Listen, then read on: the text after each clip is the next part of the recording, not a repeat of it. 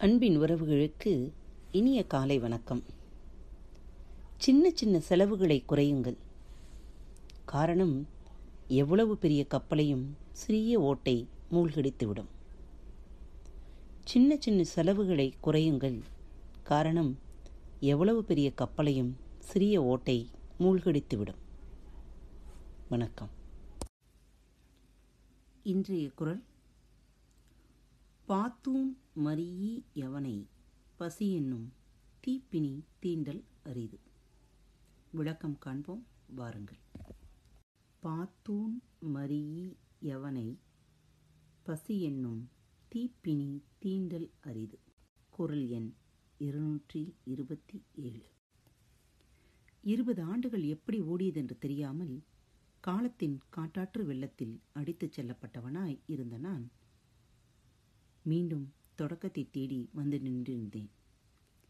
அதே பெரிய கதவு கதவின் இடது ஓரத்தில் உள்கதவு ஒன்றும் இருந்தது. அதை திறந்து உள்ளே சென்றேன்.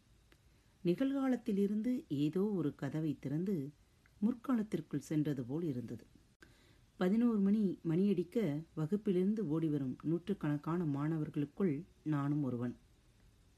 ஓடி வந்து இதே கதவின் கம்பி இடுக்கு வழியாக கையை விட்டு பொக்கை வைப்பாட்டியிடம் கலாக்காய் வாங்கி தின்றது கண்முன் வந்து போனது. ஜூன் முதல் வாரம் இன்னும் பள்ளி துவங்கவில்லை. ஏற்கனவே பள்ளியின் முதன்மை கட்டடத்தில் இருந்த தலைமை ஆசிரியர் அறை புதிதாக கட்டப்பட்ட பகுதிக்கு மாற்றப்பட்டிருந்தது. தலைமை ஆசிரியரை சந்தித்து இருபது ஆண்டுகளுக்கு முன் இந்த பள்ளியில் படித்த மாணவன் என்று அறிமுகப்படுத்திக் கொண்டேன். இன்முகத்தோடு வரவேற்றார் தலைமை ஆசிரியர் ஆறுமுகம். நல்லதுப்பா எங்கே வேலை பார்க்குறீங்க தம்பி? சார் மிடில் ஈஸ்டில் இப்போ ஆண்டு விடுமுறைக்கு வந்திருக்கிறேன். ஒவ்வொரு முறை தமிழ்நாடு வரும்போதும் ஸ்கூலுக்கு வரணும்னு நினைப்பேன். ஏதாவது ஒரு வேலை வந்துவிடும். இந்த முறை எப்படியோ வந்துட்டேன். ரொம்ப மகிழ்ச்சியாக இருக்குது சார் மகிழ்ச்சி தம்பி. நீங்கள் படித்தப்பெல்லாம் ஆயிரம் பேருக்கு மேலே ஸ்கூலில் படித்தாங்க இப்போ நூறு நூற்றம்பது பேர் கூட இல்லை. ம் சரி. நீங்கள் போய் பாருங்கள் தம்பி என்று கூற நான் பழைய வகுப்பர்களை நோக்கி நடக்கலானேன். எனது நினைவுகள் பின்னோக்கி சென்றன. ஆறாவது படிக்கும்போது நாங்கள் நட்ட புங்கை மரத்து நிழலில் நான் வந்து நின்ற நேரம் முற்றிலுமாய் படிந்து தலைவாரி கையில் மஞ்சள் பையில் புத்தகமும் ஒரு எவர் சில்வர் டப்பாவில் மதிய சாப்பாடும் கொண்டு வரும் சிறுவனாய் மாறிப்போயிருந்தேன் என்னடா சுந்தரு இன்னைக்கு நேரமாக வந்துட்ட போல?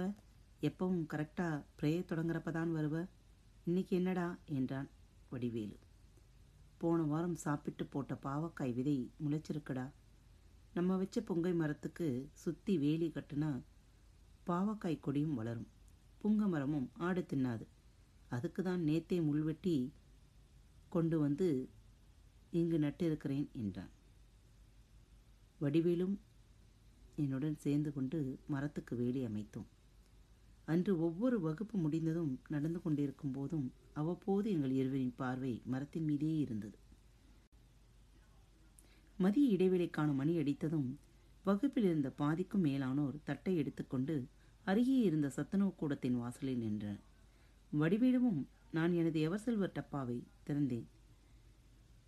காலை ஆறு மணிக்கே கட்டிய சாப்பாடு எப்படியோ கெட்டுப் போயிருந்தது. திறந்ததும் அடித்த வாடையில் அதை மூடி வைத்துவிட்டு வகுப்பறையை விட்டு வெளியே வந்தேன். வடிவேலு தனது தட்டில் சத்துணவு வாங்கி எங்கள் வகுப்பறையின் வாசலில் வந்து அமர்ந்தான். வெறும் கையோடு வந்த என்னை பார்த்து சுந்தரு எங்கடா சாப்பாடு கொண்டு வரலையா? என்றான் வடிவேலு. இல்லடா கெட்டுப்போச்சு. அதான் மூடி வச்சிட்டேன். என்ன கொண்டு வந்த? பருப்பு சாதம். சரி அதை கொண்டு போய் கொட்டிட்டு டப்பாவை கழுவி விட்டு வா. எதுக்குடா? சொல்கிறேன்ல போய் கழுவி விட்டு எடுத்து விட்டு வா. இதோ இருக்குல்ல ஆளுக்கு பாதி சாப்பிடலாம். ச வேண்டாம்டா நீ சாப்பிட்றா என்ற என்னை பார்த்து முறைத்தான் வடிவேலு. அவனது பார்வையிலே எழுந்து டிஃபன் பாக்ஸை கழுவி வந்தேன். முறைத்து கொண்டே தன்னிடம் இருந்த சோற்றையும் கீரை குழம்பையும் என் பாத்திரத்தில் வடித்தான் வடிவேலு. அதுதான் வந்துட்டேன்ல இன்னும் ஏண்டா முறைச்சிக்கிட்டே இருக்க? என்று சொல்லியபடி சாப்பாட்டை எடுத்து சாப்பிட்டேன். ஏண்டா வேணாம்னு சொன்ன? இது சத்துணவும் தானே சச்சா அதெல்லாம் இல்லடா. உனக்கு ஒரு தட்டு சோறு தான் கிடைக்குது. அதில் நான் ஆமாம் நீ தினமும் சட்டி சோறு கொண்டு வர பாரு. இந்த டிஃபன் பாக்ஸில் தானே கொண்டு வர? சாப்பிடுடா என்றான். நல்ல பசிக்கு நான் வேக வேகமாய் சாப்பிடுவதை பார்த்து இன்னும் கொஞ்சம் எனக்கு வைத்த முன் வந்தபோது தடுத்து வடிவேலு வேண்டாம்டா போதும் என்றேன். ஏண்டா நல்லா இல்லையா? நல்லா இருக்கு எல்லாத்தையும் சாப்பிட்டுடுவேன் என்று சொல்ல இருவரும் சேர்ந்து சிரித்தோம். இருவரும் சாப்பிட்டு முடித்துவிட்டு தண்ணீர் குழாயில் கை கழுவிவிட்டு கொஞ்சம் தண்ணீர் பிடித்து வந்து புங்கை செடிக்கும் அதன் வேலியில் பரவிவிட்ட பாகற்கொடிக்கும் ஊற்றினோம். இப்போது அந்த மரத்தின் நிழலில் நான் நின்று கொண்டிருந்தேன். நாங்கள் வைத்த மரத்தின் நிழலில் என்று என்று எழுதி ஒரு புகைப்படம் எடுத்து வாட்ஸ்அப் பள்ளிக்குழுவில் பதிவிட்டேன். சூப்பர்டா எப்படா வந்த? என நிறைய பதில்கள் வந்தன. சற்று நேரம் அந்த பதில்களை பார்த்து கொண்டிருந்த நான் அலைபேசியை எடுத்து உள்ளே வைத்து அப்படியே புங்கை மரநிலையில் அமர்ந்தேன். சரியாக கால் மணி நேரத்திற்குள் சுந்தரு என்ற ஒரு குரல் கேட்டு திரும்பி பார்த்தேன். நல்லா இருக்கியா மச்சான்? ஆற்றுக்கு போயிட்டு இப்போதான் வீட்டுக்குள்ளே நுழைஞ்சேன். ஃபோனை எடுத்து பார்த்தா நம்ம மரத்துக்கிட்ட எடுத்த ஃபோட்டோ இருந் போட்டிருந்த. உடனே வண்டியை எடுத்துட்டு வந்துட்டேன்ல என்றான். அதே படபடக்கும் குரலில் வடிவேலு. நல்லா இருக்கியா வடிவேலு? என்றேன். எழுந்து அவனை அணைத்தபடி. எனக்கு என்னடா நல்லா இருக்கேன். நீ ஏண்டா இப்படி ஊதி போயிட்ட? ஆமாம் இப்போ எந்த ஊரில் இருக்கிற? கத்தாரில். நீ என்ன வேலை செய்கிற? நானும் அப்பாவும் இப்போவும் இதே மேட்டூர் தான் எங்கேயும் போகிறதா இல்லை என்றவன் இன்னும் ஒரு முறை என்னை பார்த்து சிரித்தான். எவ்வளோ நாளாச்சு மச்சான் உன்னை பார்த்து? என்றான். இதே இடத்துல தானே உட்கார்ந்து சாப்பிடுவோம். நான் கொண்டு வரதும் உன்னோட சத்துணையும் சேர்த்து. ஆமாண்டா மறக்க முடியுமா அதெல்லாம்? என்ற வடிவேலின் பார்வை கேட்பாரட்டு கிடந்த சத்துணவு கூடத்தின் பக்கம் சென்றது. என்ன தம்பி உங்கள் வகுப்பறையெல்லாம் பார்த்துட்டிங்களா? தலைமை ஆசிரியர் நின்றிருந்தார். வணக்கம் சார். என்ன சத்துணவு கூடம் இப்படி கிடக்கு என்றான் வடிவேலு. அதான் மூட போகிறாங்களே தம்பி சாப்பிட்றவங்க எண்ணிக்கை குறைச்சலாக இருக்காம். இதெல்லாம் இருந்ததுனால தானே நாங்கள்லாம் படிக்க முடிஞ்சது. இப்போ நாங்கள் பசி இல்லாமல் இருக்கிறோம்னா அப்போ பசிக்கிறதே தெரியாமல் படிக்க வச்சதுனால தான் என்றேன் நான். எல்லாம் நம்ம முடிவுலையா இருக்கு தம்பி. இன்னும் கொஞ்ச நாள் போச்சுன்னா ஸ்கூலே இருக்குமான்னு தெரியல. என்னென்னமோ கேள்விப்படுறேன். பசங்க குறைச்சலாக இருக்க ஸ்கூல் எல்லாம் மூட போகிறாங்களாம் என்றார் தலைமை ஆசிரியர் வருத்தத்தோடு. ஸ்கூல் நடக்கிற வரை சத்துணவு கூடத்தை நாங்க நடத்த முடியுமா சார்? என்றேன் நான். செலவெல்லாம் நிறைய ஆகும்பா. நானும் பெற்றோர் ஆசிரியர் கழக நிதி வச்சு நடத்தலாம்னு நினைச்சோம். முடியல. நான் ஒருத்தன் செய்கிறேன்னா சொன்னேன். எப்படி பள்ளியில் படித்த காலத்தில் பகிர்ந்து சாப்பிட்டோமோ இப்போ பகிர்ந்து தரோம் சார். படிக்கிற பசங்க பசி இல்லாமல் படித்தாலே போதும் என்று நான் சொல்ல வடிவேலும் ஊரில் இருக்க நம்ம ஸ்கூல் பசங்க கிட்ட எல்லாம் நான் பேசுகிறேன் மற்ற ஊரில் இருக்கிறவனுங்களுக்கும் வாட்ஸ்அப்பில் மெசேஜ் அனுப்பலாம். சின்னதோ பெருசோ வரட்டும். நீங்களும் பெற்றோர் ஆசிரியர் கழகம் மூலமாக கரெக்ட் செய்ய முடியுமான்னு பாருங்க.